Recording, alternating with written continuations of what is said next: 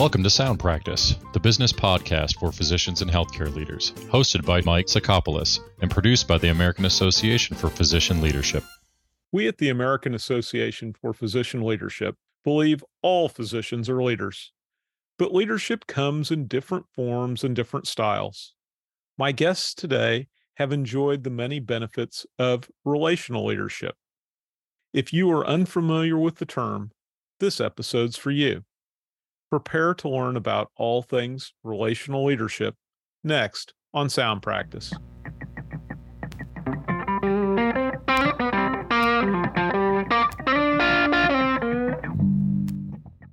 My guests today are Sarah Smithson and Kyle Turner. Sarah is a physician and vice president of partnerships at Intend Health Strategies. Kyle is an assistant professor at the University of Utah College of Pharmacy. Sarah Smithson, Kyle Turner, welcome to Sound Practice. Thank you. Excited to be here. Thrilled to have both of you. Let's start, Sarah, with you telling me about Intend Health Strategies. Intend Health Strategies is a nonprofit organization committed to leadership development training, specifically in the space of healthcare. And our true motivations come from the recognition that there are really widespread problems in healthcare. They've been, you know, ever present, but increasingly amplified during COVID around clinician well-being, engagement, isolation. And we really view these not as the root problems themselves, but as symptoms of deeper problems, and we are most motivated by addressing those deeper problems. So things like people feeling valued and included, misunderstanding each other's work styles and the work they do, and ultimately the inevitable tensions and conflict that come from those root causes. So I think Kyle and I are excited to be here and talk more about this work that we've been passionate about for the last decade or more. Excellent. Kyle, how did you become involved in this organization? Yeah, my involvement started when I was actually a student. So I was a pharmacy student and invited to Intend's first ever meeting, national meeting of students from across the country. And uh, we were in Boston. We were in uh, Cambridge at Harvard. And I was sitting next to a P A student and a medical student, both from the University of Utah, but neither of whom I actually knew. And we spent that weekend together and went through various trainings, and not only did we sort of become good friends from that, but we we spun off some work back at home, uh, starting a student-run clinic and really collaborating in a in a special way. And as I reflected on it, I realized that, you know, we had developed deep connections through the training we had at that meeting, but not only was it close personally, but professionally, we sort of got the motivation and the energy to work together. And I felt like I actually was handed tools that weekend. Like I was given things and ways of thinking and being that I felt almost responsible to use. And I'd say kind of the rest is history. I, I was sold from that moment, and uh, have just had the chance to be involved over the last ten years in, in various roles. And it's just a place I come back for connection, for community, but then also, you know, growth and development personally as, as I try and lead various initiatives. Very, very nice. Uh, Sarah, how did you become interested in the organization?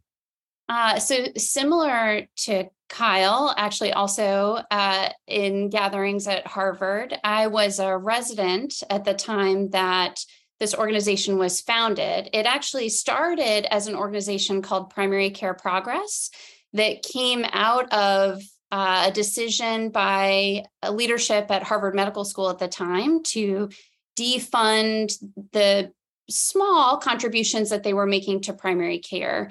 And uh, a colleague and I were residents in the primary care track at Brigham and Women's Hospital. And that colleague, who ultimately was our founder, really, with his background in community organizing, felt two things. One is that even if it wasn't Harvard Medical School's goal to turn out hundreds of primary care doctors, it really sent an unacceptable message internationally about the value of primary care if Harvard was going to defund it. And so the second thing he believed was that he had a background and a skill set that could help improve the situation. So he mobilized the primary care community and at the same time found resources that the dean at the time could put to use to ultimately create the Harvard Center for Primary Care. And what that meant is that the dean had a successful new center, and the primary care community within Harvard was winning having this representation. And so being a part of that experience as a resident was really motivating. From that grew this skill set that Kyle mentioned and this development of leadership trainings that we really realized could be put to use across medicine, initially focused in primary care and ultimately spreading beyond that, hence the name change from Primary Care Progress to Intend Health Strategies. And I stayed involved over the years in this work, and in twenty eighteen, was invited out to Oregon Health and Science University to be a co-trainer with Kyle, actually, in one of the leadership development programs featuring relational leadership. And I, I've never really been in a leadership program where I felt changed. I felt different. So Friday, I went out and I said, oh, I'm really excited to co-train this with Kyle. I'm looking forward to learning as much as I'm sharing, which is usually the case when you're really invested in it in a quality program. And literally that Monday, I felt different at work. And I thought, I have never been in a leadership program where I felt different, where I took the skills and immediately put them into practice. And I happened to be in a role at that time in leadership in the School of Medicine, where I had an opportunity to, to kind of pitch to other leaders and say, hey, let's bring relational leadership to U N C, which is where I was working. I really felt like we had a collegial community and we had an opportunity to take it to another level. And these relational leadership skills, as Kyle mentioned, just helped us really uh, recognize the value of that connection, how much more uh, closely aligned we could be as a team, how we could um, function more dynamically, faster when we were more authentically connected to each other. And so I became more deeply involved in twenty eighteen, and just that continued to be more and more important to me in the ensuing years, especially in the context of COVID. And in uh, September of last year, I joined Intend Health full time to help share this work on a national level. What a great story. Kyle, you've got to help me with relational leadership. Can you fill me in on what that what that means? Yeah, uh, I would say, you know, it's um, in in the short way, I would say the, the short version is uh, relational leadership is an approach to engaging with others where you care about the who and the why of the work as much as the what and the how. So we know that there's a lot of what and how to do, right? There's tons to manage and to take care of. And but if we start our focus, if we start at baseline with who are the people around me? Who is on my team? Who are they really? What do they care about? What do they value? What motivates them to come to work every day? That's where we focus. That's the start of relational leadership, is to say there's power and energy in the people around me. And let's move all those people in the same direction. Now there's mindsets and skills and things we go over to do that, but the foundational idea is that the people around us are the most important thing. They're humanity. So it's human-centered, person-centered. And from there, it's about figuring out what makes everyone tick and motivating them to, to sort of shared action together. Very interesting. Um, Sarah, am I wrong? This sounds like it's putting a little bit of um, more art into medicine than science, to the extent that medicine is both an art and a science. Are we we trying to up the uh, the equation on the art end? Oh, I, I love that perspective. I mean, happily, it's both art and science. We certainly have, you know, evidence to support the fact that the way we behave as leaders directly influences the experiences and the products and deliverables of those around us and our teams. Um, and yes, I think you're right. I mean, the feedback we get about relational leadership is that there are specific skill sets that we teach, specific practices, But those practices are really dynamic and adaptable to the person who's practicing them. So uh, we don't teach a checklist of these are the things that you need to do to be a good leader. We teach skills that people can make their own and incorporate in the ways that they most need to see them come into action in the environments in which they're working, which to me is as much about the art of practicing medicine or being an effective team member, to your point, as it is about the science.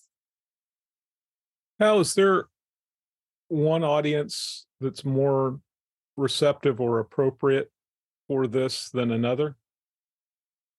Uh, you know, I, I think we take the philosophy that uh, at all levels, the ideas, the concepts, the skills that we teach in relational leadership can be applied and effective. I mean, as we've done cohorts across the country, it's amazing. The whole goal is actually to bring together a diverse set of people. So we've had students and C-suite members in the same cohort working together and learning from each other. So no matter, I mean, the idea is that you can be influential in your sphere, and you have the opportunity to signal to the rest of your team and colleagues a different way of being, a different way of interacting as a team. Uh, what I would say is, uh, and we found this as we've had various people come through, when people who hold formal roles, formal leadership roles, they have sort of that positional power, when they begin to signal working together in a relational way, when they begin to change their way of being, that impact is multiplied, right? Because of that influence that they have. So Uh, you know, everyone listening or, or anyone trying to engage in relational leadership, it's going to benefit the team around you, no question. If you have the chance to infuse that into an organization and really model it as a leader, that benefit is just going to going to grow exponentially. So to answer your question, uh, it's not geared for one particular audience. It's really meant all professions, all levels of training and practice and, and leadership. But we do think that there is particular impact when someone who holds formal power has the chance to engage and uh, use these skills. Sarah, it certainly seems like relational leadership would apply to, to many different industries, right? Of course, this is the podcast of the American Association for Physician Leadership. So we're today talking about it in the, the sphere of, of, of healthcare and in medicine. And maybe you can tell me why relational leadership is important in that, that arena. Absolutely. In fact, we've gotten feedback in our, one of the programs that we deliver at its deepest level, level is called Relational Leadership Institute. And we got feedback that we should call it Relational Life Institute. Uh, we felt like that was a, a pretty big task to take on, and we would focus on leadership and healthcare, but uh, it was uh, well-received feedback. We appreciated it. And I think, you know, in healthcare right now, and especially in, in physician spheres, I mentioned, you know, at the top of our conversation about just the pervasive problems that are facing healthcare, whether it's this isolation, well-being, engagement. And I think especially in terms of leaders, they're being told, you know, fix it, fix it, uh, fix those things as if they are the root. And to me, it's similar to seeing a patient in clinic with dangerously high blood pressure and saying to that patient, just will your blood pressure to get better. Just think it to improvement. When there are actually evidence-based tools like prescription medications that target the underlying pathology, the underlying mechanism. And those prescriptions are affordable. They're inexpensive and they take action very quickly. To me, that's the analogy here, is that we know in our experience at Intend Health that these root causes of people feeling devalued, excluded, separated, not understanding the work they do together, there are, these are the root causes. There are simple tasks that are simply about changing the way you show up. I mean, the challenge is honestly that some of them are countercultural to the way that we're trained in healthcare, especially I'll speak to my experience being trained as a physician.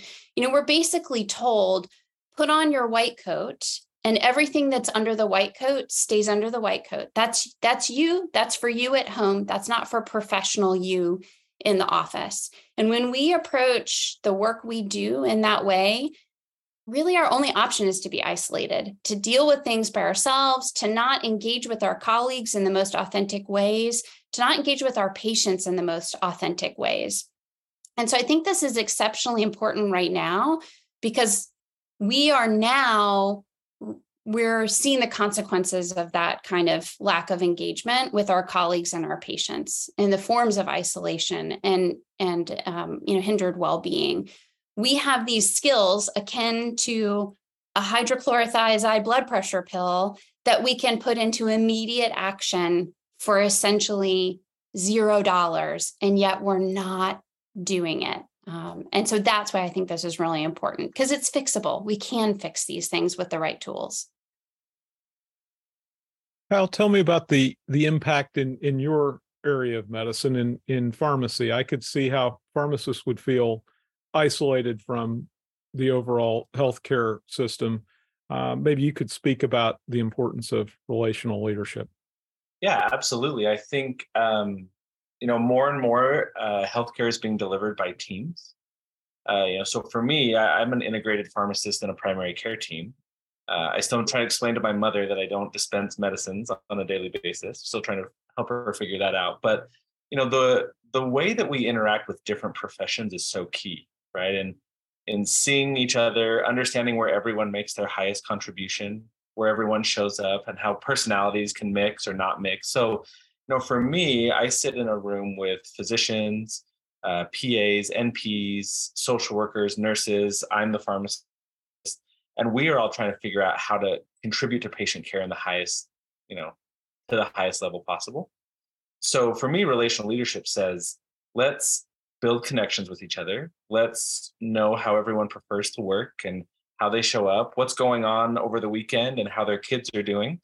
And from there, from that level of trust and safety that we develop, then we can go out. I feel comfortable going to one of my physician colleagues and saying, hey, so-and-so is doing this. This might be a better approach. And you know, we have that, that level of trust and understanding. It's not personal. It's really focused on the care of the patient. And I feel like honoring the humanity and building the trust and safety uh, that we need has led to that. And it's almost once you once you experience it, right, you don't want to practice in any other way, right? Once you have that level of of trust and connection with your colleagues, you know, you you wouldn't give that up for the world. What a what an endorsement. Um, very very nicely said, uh, Kyle. Sarah, you and I both know there are other leadership programs out there, and I'm sure that I'm not asking you to uh, critique or, or say anything negative about anyone else, but tell me why you think that this is uh, a superior program. Thank you, Mike, for that question. And I would say, I think, I think we need, we need a, variety a variety of different types of leadership programs in order to find the ones that are authentic to us and to meet the various needs that we have as leaders in healthcare, because the, you know, the skill set required is really vast. So I think relational leadership complements other leadership styles. You know, we're not we're not teaching, you know, finance uh, or managerial accounting. Um, what we are teaching are skills that are really, really foundational to the work uh, that needs to happen right now across the entire healthcare setting. So relational leadership, I mentioned, focuses on bringing to the surface invaluable leadership skills that are sometimes viewed as countercultural. I think that's unique in terms of what we offer in relational leadership. I think we also, one of our strongest assets is we develop in our attendees a sense of community. Some of our participants come in knowing each other. Um, and the point that Kyle made, typically, even when they know each other, they learn things by being in this program together that even if they've worked together for a decade or more, they never knew about each other. And that's not typically something that you get in a traditional leadership program. People who don't know each other and come together in a cohort, what we've seen is they often want to continue meeting after the conclusion of the leadership program.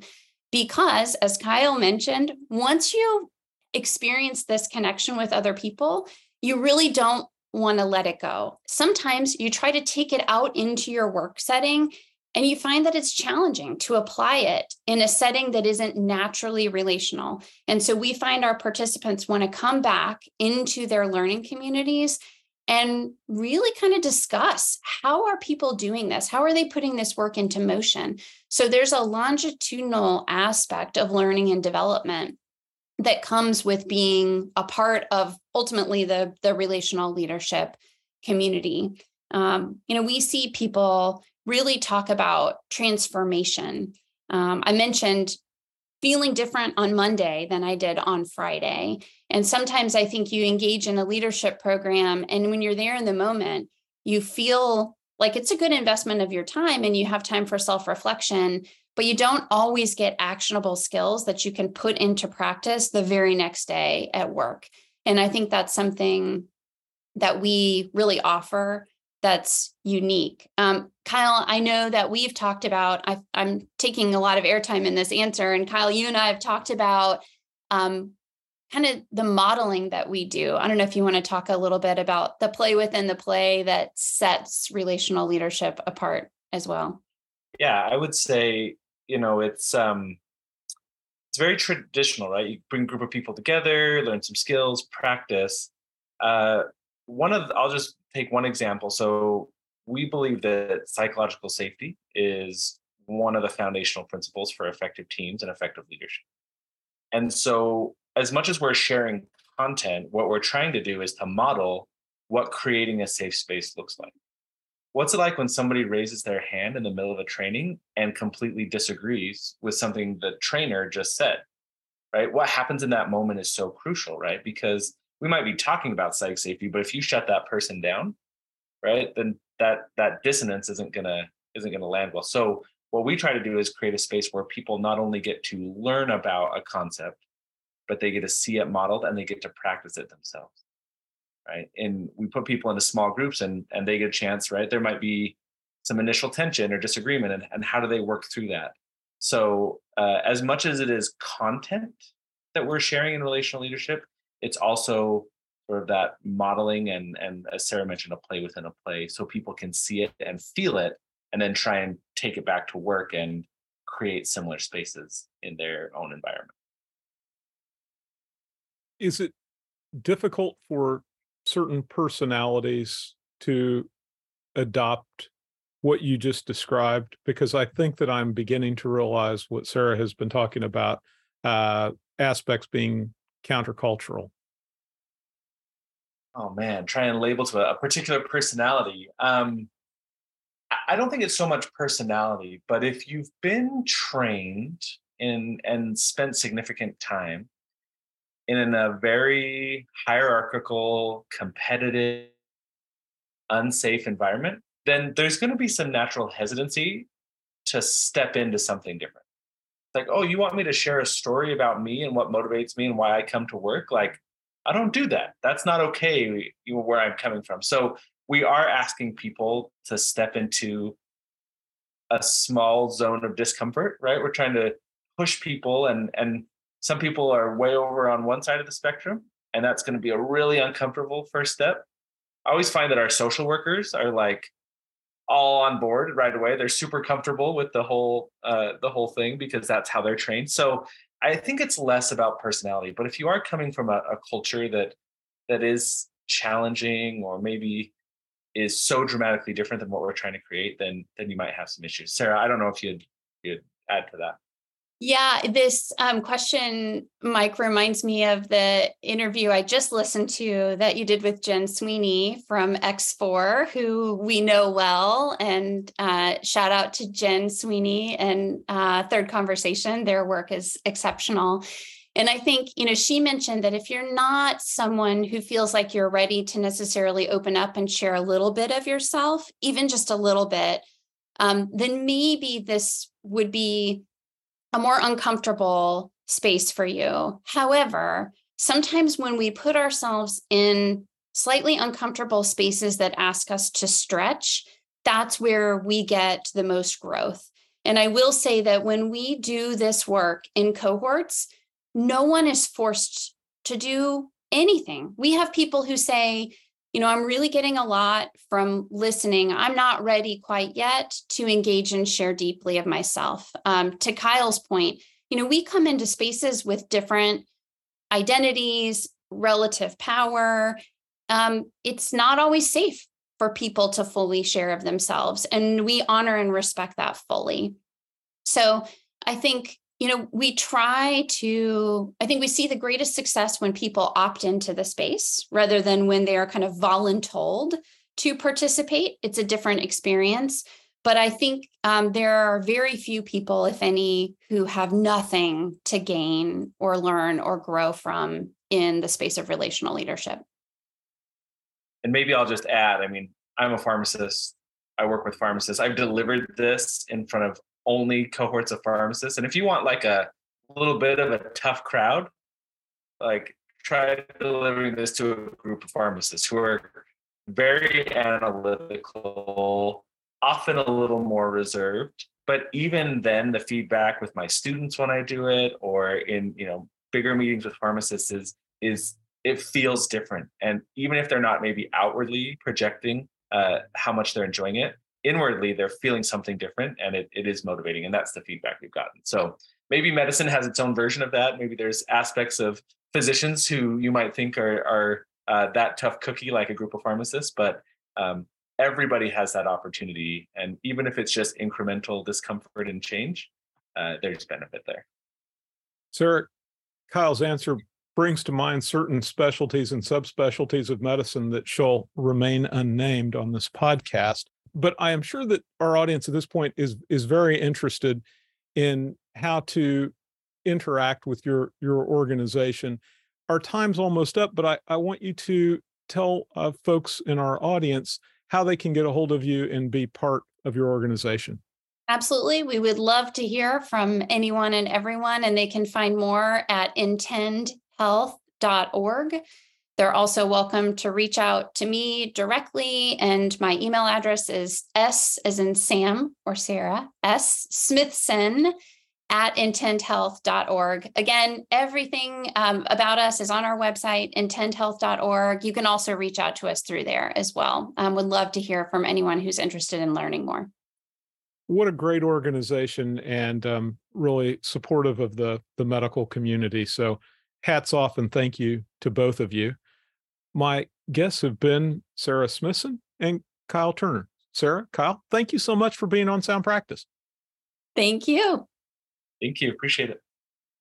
My thanks to Sarah Smithson and Kyle Turner. Their efforts are improving patient care and the daily lives of healthcare providers. In these days of physician burnout and staffing issues, Sarah and Kyle are doing a service. My thanks also to the American Association for Physician Leadership for making this podcast possible. Please join me next time on Sound Practice.